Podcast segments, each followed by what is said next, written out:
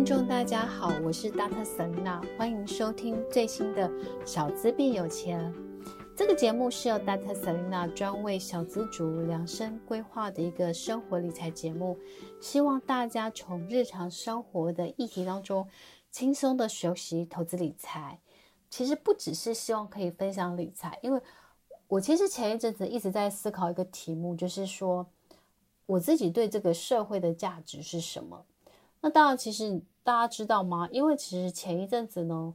我一直觉得是说，台湾已经有非常非常多的理财专家，或是理财的一些呃作家，或是理财的老师，或理财达人。那我就觉得很多，那我就一直在思考，就是说，诶，那是不是其实台湾不需要我呢？不需要 Dr. Selina 了呢？后来呢，其实我觉得我的朋友很可爱，他就说，其实你就是你呀，你就是 Dr. Selina。然后你有你自己独特的，然后你有你自己所学的，所以他觉得我就是做我自己就好。然后我就觉得，哦，我这个朋友非常非常有智慧，所以我就会觉得很开心。也就是说，其实我一直觉得，Dr. Selena 其实，呃，我一直觉得我不是一个普通的理财老师，我应该是一个励志的理财老师。应该是说，我其实一直觉得理财理得好的话，他的人生才会好。那当然，重点是，我觉得理财其实某种程度在理人生。所以其实我一直觉得，就是说，我们理学习理财，其实最主要是还是希望，呃，你的人生更美好。所以其实我一直会很希望，就是为什么会分享，呃，一些正向的人生态度或是一些人生观，也就是我希望大家从我身上学到的不只是理财，还有学到就是我翻转人生的一些过程，或是态度，或是。我的这些经历这样子，所以我一直觉得我的生命故事是可以分享给大家的。所以其实就是做这个节目，有时候，呃，不会只是希望分享小资理财，我还会蛮希望是做一些比较多元的题目，就是不管是梦想啊，或是人生啊，或是将来人生执行力这些，其实我都很希望是可以帮助大家。所以为什么我会在这一两年认真写了，就是我。即将要发行的新书是在十一月。我最近在校稿，然后看到自己的 baby 快要出生，觉得很开心。那这一本书它其实书名暂定了，它叫做《人生财富快速翻转手册》。那也就是希望，我觉得人生要成功，它需要人的梦想力、跟执行力，还有致富力都要提升。也就是这三个力量你都提升之后，你就可以改变你的命运这样子。那因此，我觉得人生有很多的东西，它其实是。不只是理财，它很重要的就是你要先有一些正确的观念，比如说你的执行力好，你的梦想力的，那这个就是我一直很希望，我不只是分享理财这样子。所以今天我们比较特别的是，今天我们要讨论的主题，其实它跟理财感觉没有什么关系，但是重点是，我觉得你观念下去，你的人生就不一样。所以今天比较像是投资自己，这个题目主题就是如何过不悔的人生，然后越早懂这五个道理，人生不留遗憾。那这个副标它其实就有一点是 Dr. Selena 环游世界学会的人生的，比如说五大智慧。那其实学会了这五大智慧，我相信如果你越早懂，你真的人生越不留遗憾。这一集也真的是我真的真心用生命 想要分享给大家的，因为像我七月三十号在女力学院演讲的时候，其实我有分享到一些我环游世界的一些故事。那其实当场很多人都觉得很感动，但也会觉得说很想要去完成这个梦想。那当然，他其实这个过程当中，其实也让我学会很多人生的智慧。所以今天我想要特别做这一集来跟大家分享，我如何不留遗憾呢？其实根据国外。有一个作家，他叫做 Dennis Hill，他有做了一个调查，就他就说，人的一生当中，什么是最重要的？那其实你知道，绝大多数人在接近生命尾声的一个时刻，其实他们觉得人生最大遗憾是这五项。第一项就是没有花更多的时间陪伴重要的人，然后第二个是不是一个成功的一个配偶，或是父母。这样子或孩子，好，就是不是一个成功的配偶、父母、孩子，也就是说，他觉得他自己没有办好、扮演好他自己应该扮演的角色。然后第三点是投入太多时间在工作，没有将时间真正用在让自己快乐的事物，然后或是他没有冒过险。好，所以其实这就是人在生命尽头的时候，他会像跑马灯一样，他回头看他人生所经历过，他后悔没做的事，其实就是第一个是他可能没有花太多时间陪伴家人，或是呃花太多时间在工作上，没有真正时间花在会让自己快乐的事物上。那这几点其实是我在二零一八年的时候，我会辞掉工作，然后去环游世界。其实也是因为我是经过了很多的一个体悟这样子。那我这个体悟就是因为人生有太多不能控制的因素。就像是这一两年，我感触特别深，特别是疫情，就是我特别特别感觉到人生跟无常，不知道哪一个会先到。所以，我其实像前一阵子，就是裴若曦来台湾访问的时候，中共一直军演，就是封锁台湾好几天，五六天以上。那个时候，其实我心里是有一点恐慌的。可是我恐慌某一个程度，我又每天我就在问我自己一个问题，就是杨倩玲。如果现在世界末日，你有没有什么事没做，你会感觉到后悔的？我每天一直问我自己，然后我后来发现我并没有，哎，我人生没有遗憾，就是我想要做的每一件事，不管是环游世界六十国啊、念博士啊、出书啊、偏向学校设奖学金，我觉得我人生没有太大的遗憾，所以我就觉得，嗯，那还好，就是我可以过一个没有遗憾的人生。有一句话他讲，他说，其实。世界上最快乐的不丹人，他们其实他们是个正视死亡的民族，他们每天都在沉思生命的意义，或是更珍惜活着的每一刻。所以，其实如果我们能够在越早的年纪掌握下面五个观念，你可能越早将时间跟精力花在对的人事物上，避免一个充满遗憾的人生。因为其实我真的觉得这几年，不管是疫情啊，或是俄乌战争啊，啊、或是比如说像是现在的。欧洲在干旱、啊，哦，然后或是甚至大陆的四川现在都就是基本上就是限电啊，就是因为干旱这样子，然后就发现说这个世界变了，就是你永远不知道下一刻会发生什么事，所以每一天你都要告诉自己要活在当下。那所以第一个观念应该是第一个道理，就是说人生只有一次，要好好为自己而活。那其实为什么我会有特别的一个感触呢？那当然，因为所谓的遗憾是你无法改变的事实，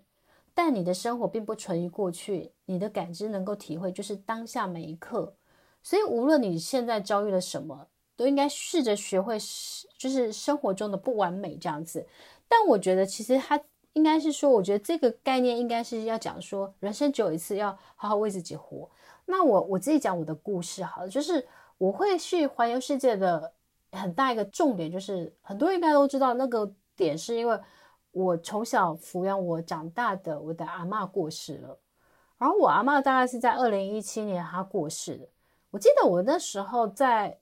灵堂看着我阿嬷的时候，我妈变很小，就是我那时候一直哭，一直哭，一直哭，就是一直哭，一直哭。我真的觉得很后悔，很后悔我没有在我阿嬷活着的时候，比如说多陪她一点啊。或是带她去旅行，或是买她喜欢吃的东西，我一直觉得就是我很后悔，就是说为什么我以前总是会希望，就是说我花时间在工作上，我赚很多钱，我很成功之后，我会让阿嬷觉得很骄傲，她有一个很棒的孙女这样子。但其实等阿嬷过世的时候，我我才惊觉，就是说，其实我阿嬷她应该是她爱我，但是她爱我不是因为我变很有名或很有钱。她爱我只是因为我是她的孙女，她从小带着我长大，所以我觉得这个是我人生非常遗憾一个点。那再加上就是说，我记得我要那时候要去环游世界前，我刚好去做健康检查。那你们知道，就是说，呃，你去医院的时候，你会看到三种人最多，一个是病人，一个老人，一个死人，就是三种人最多。所以其实特别是你要去做医院再去做一些复检的时候，在等医生的时候。一直觉得那个等待过程是很惶恐不安，因为你很怕说万一追踪出来是有什么，然后你就会觉得就是很可怕。其实我在那时候在医院的时候，我看着窗外的那个蓝天白云的时候，我那时候真的觉得说，如果我我杨振林有什么意外的话，我没做什么会后悔。那我那时候脑袋闪过的就是环游世界，所以我后来就是很勇敢的就去实现我的梦想。那我真的真的觉得还好，我有认真的去实现我这个梦想。因为你们大家知道吗？就是当我很认真，就是从开始去冰岛阿姆斯特丹、法国，或是这每一段每一段的旅行，我真的觉得我人生最美好、最快乐就是环游世界那一段旅行。那我也真心觉得，呃，上帝很爱我，为什么呢？因为你们知道吗？就是我在二零一九年的十二月二十五号。我呢去了意大利的那不勒斯，后来去了马耳他。那马耳他是我第六十个国家。我回来的时候是元旦，过没几天以后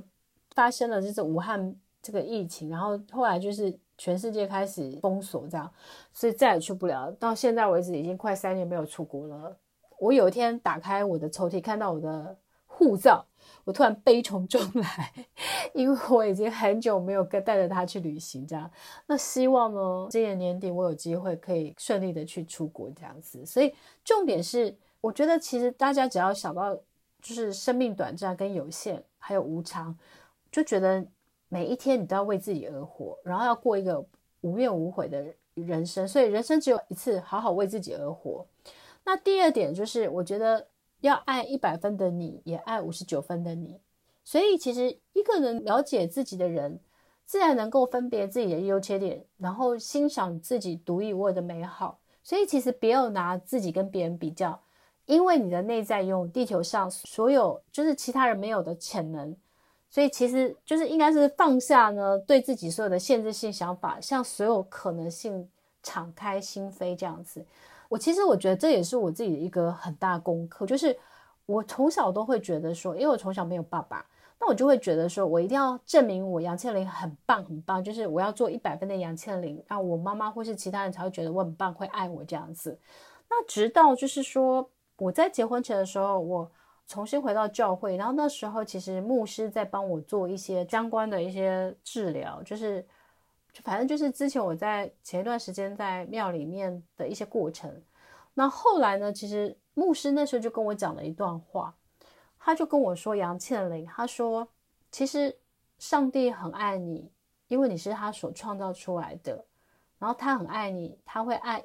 一百分的你，也爱五十九分的你这样子。然后他就说，其实你不需要其他的男人爱你，证明你值得被爱，因为你就是独一无二的。”所以他那时候牧师讲完以后，我就大哭。为什么会大哭？其实是因为我从小就是一直对自己其实是没有自信的，因为我就觉得缺少父爱那一块，他一定他在我心里其实有一个伤害，就是应该不是伤害，是伤痕，就是说一直觉得是不是我们不够好，其实其实爸爸才不要我们这样子。那后来其实我听了牧师的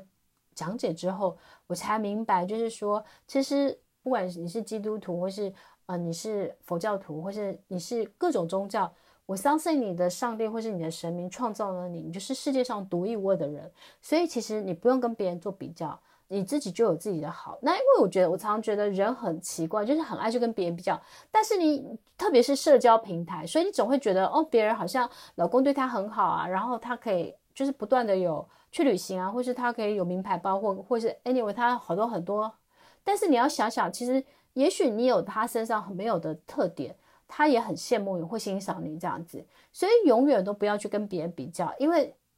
你的人生是你自己在过的。另外一个特点就是说，我觉得每一个人都独一无二的，就像十根手指头，always 不要拿自己的小拇指去跟别人大拇指比，因为你一定有其他的特长是比别人好。比如说，像是我觉得我自己从以前我就觉得身高不高。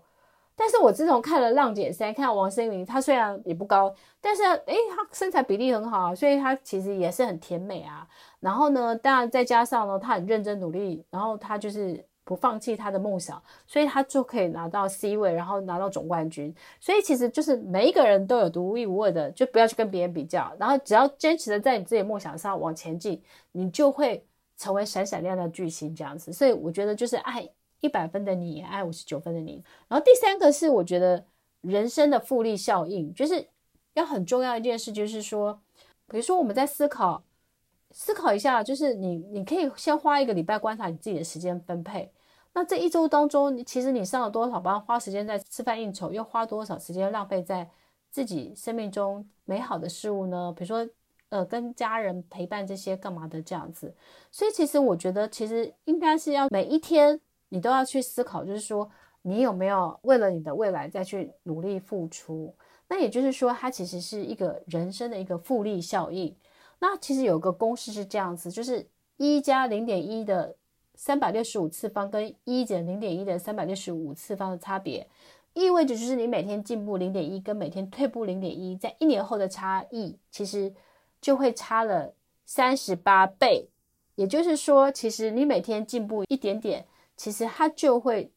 成为不一样你。所以，其实我觉得很重要的一个点是。你要去创造你人生的复利效应。这个创造你人生的复利效应，不只是在投资理财上面，就是说我常常觉得说，如果呃时间加复利，比如说你每年有五趴的一个投资报酬率，然后你领到配息，不要再花掉，那明年比如说你一百万的五趴就是五万，那你明年就是一百零五万，然后后年就是一百零五再乘以一点零五，那我就觉得它是很惊人的。那其实我觉得你人生所有的努力也是一样，就是说。如果你想要就是出人头地，或是你有一个更好的竞争力，那其实你要花时间在让你自己进步上面。所以你不用跟别人比较，因为你自己的敌人，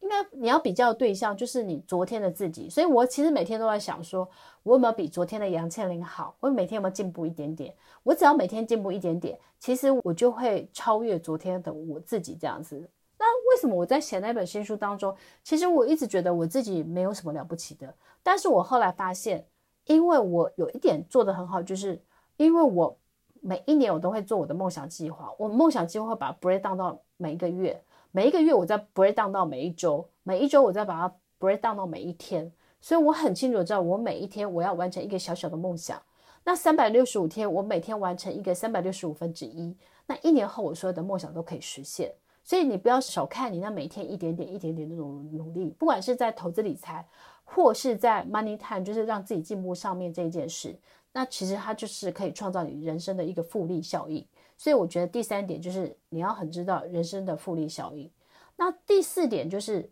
人生所有的努力都不会白费，都会回到你身上。那这一点呢，其实我特别特别的有感。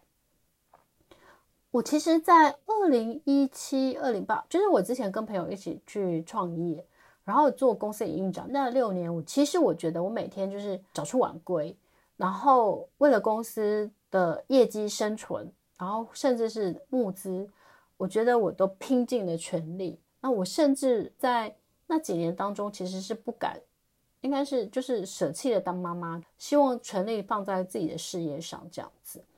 那后来呢？当然这个。我觉得经营事业，它其实，呃，就是你有不同的伙伴，其实大家对未来的一些想法，可能就有不一样的一个差异。那最后呢，我自己就会觉得，嗯，可能我没有办法再努力下去了，因为我觉得我好像看不到尽头。所以我永远记得，就是说，当我决定要离开之前，其实我跟我的大姐感情很好，所以我会跟她讨论。那我就跟她说，我可不可以离开跟朋友合作的这个公司这样。那我姐姐就说，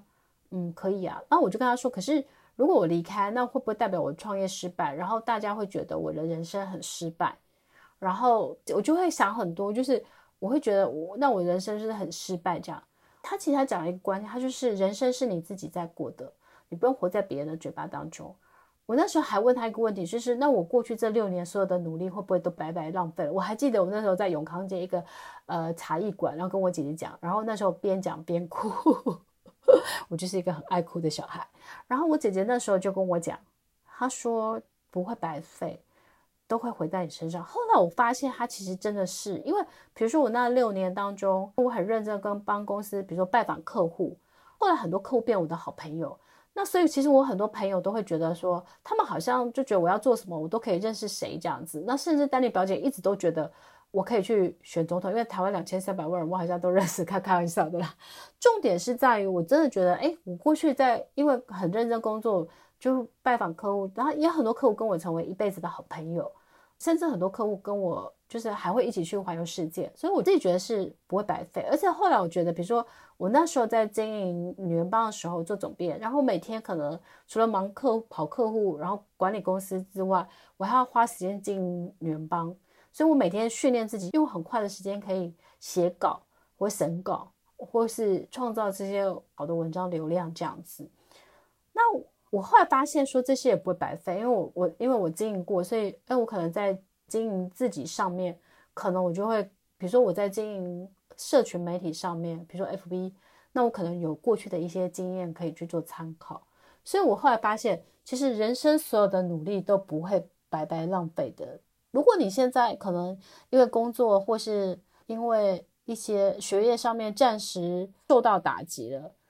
但是你都不要忘记，其实这些努力它是不会白费的。那我最后再讲一个小故事，就是我在英国念书的时候，其实我那时候有一个科目，其实我考试的时候是考不好的，所以我那时候很伤心，因为我是台湾女生当中功课虽然很好的。那我的英国的教授呢，他其实他看出我的难过，所以他写了一封信给我，就是说，就是说他知道我这一年都很认真努力呀，所以他就是鼓励我，就不要因为这些小事而难过。然后教授他讲一段话，他说。其实你人生所学过的，它都是累积在你身上，所以不要因为这些小挫折让你灰心丧志这样子。也就是说，其实它道理是一样的，就是你人生所有的努力都不会白费，它都会回到你身上这样子。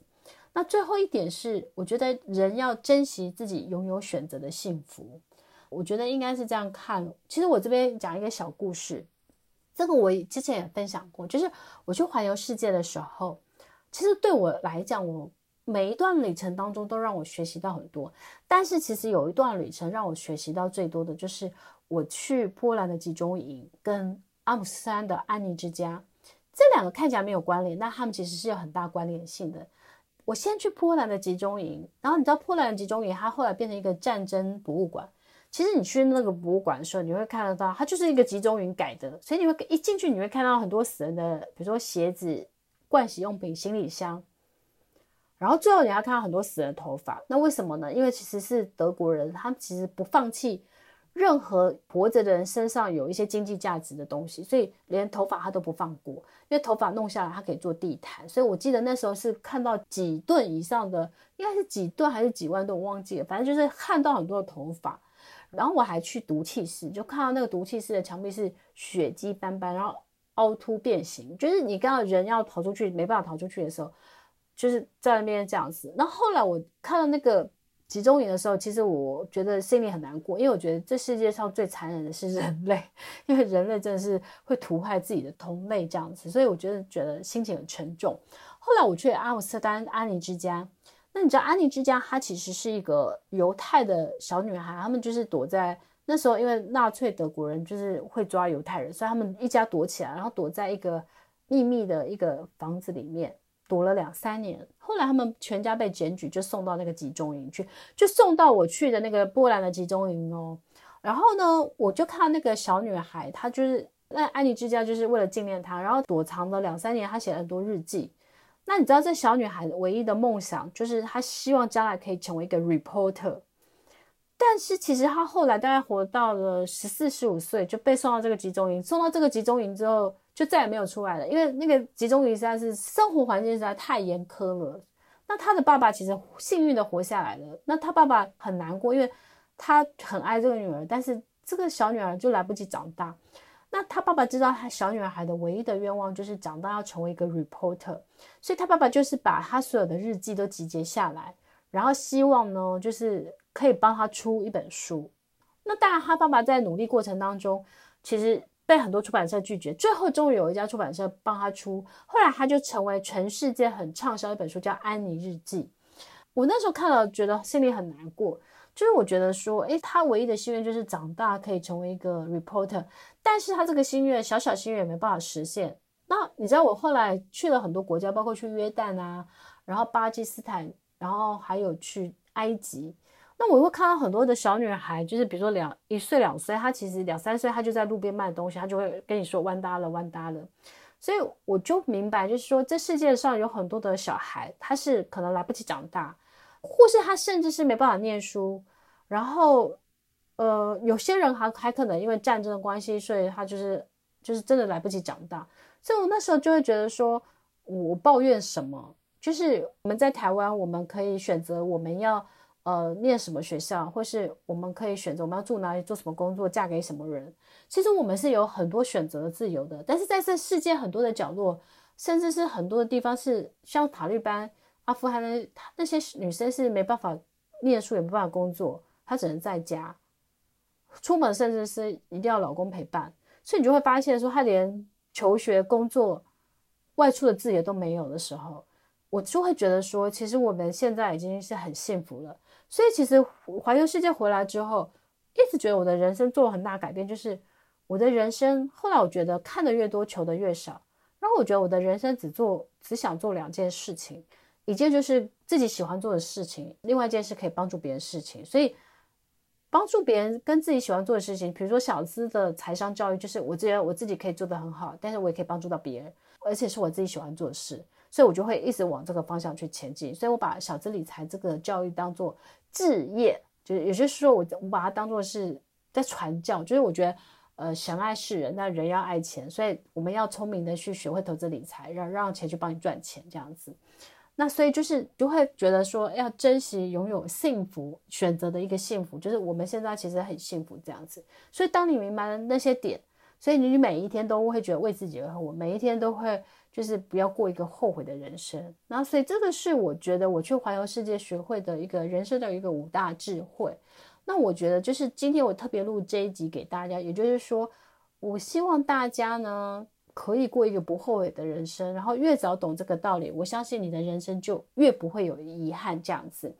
好了，今天我们所以这一集呢，真的是我，因为我一直觉得我的 podcast 好像太严肃，我每天都跟你讲投资理财，投资理财，对，所以我最近就是想要做一些不一样的题目，也就是我想要让你更了解不一样的 Selina 她的生命故事，然后可以让你更分享到。我人生所有一些经历过，我学到的一些智慧，所以才有这一集这样。那希望这个尝试是大家可以喜欢、可以接受的这样子。好，所以呢，这这一集就是献给大家。然后最后再提醒一下大家，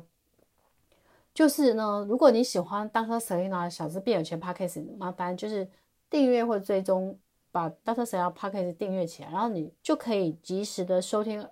最新的小资变有钱的这个内容，那也请大家一定要认真，就是要记得每一周都去听，因为老师录得很辛苦，每一集老师都要花尽脑筋，然后找好多资料才决定做这个礼拜要录什么这样子，所以其实请大家要支持，然后呢，麻烦大家给我五颗星的评价，并留下了就是你收听的感想，或是你想要许愿的内容这样子。那 Dr. Selena 每一个留言都有去看哦，所以其实大家呃就是给我的建议啊，或是。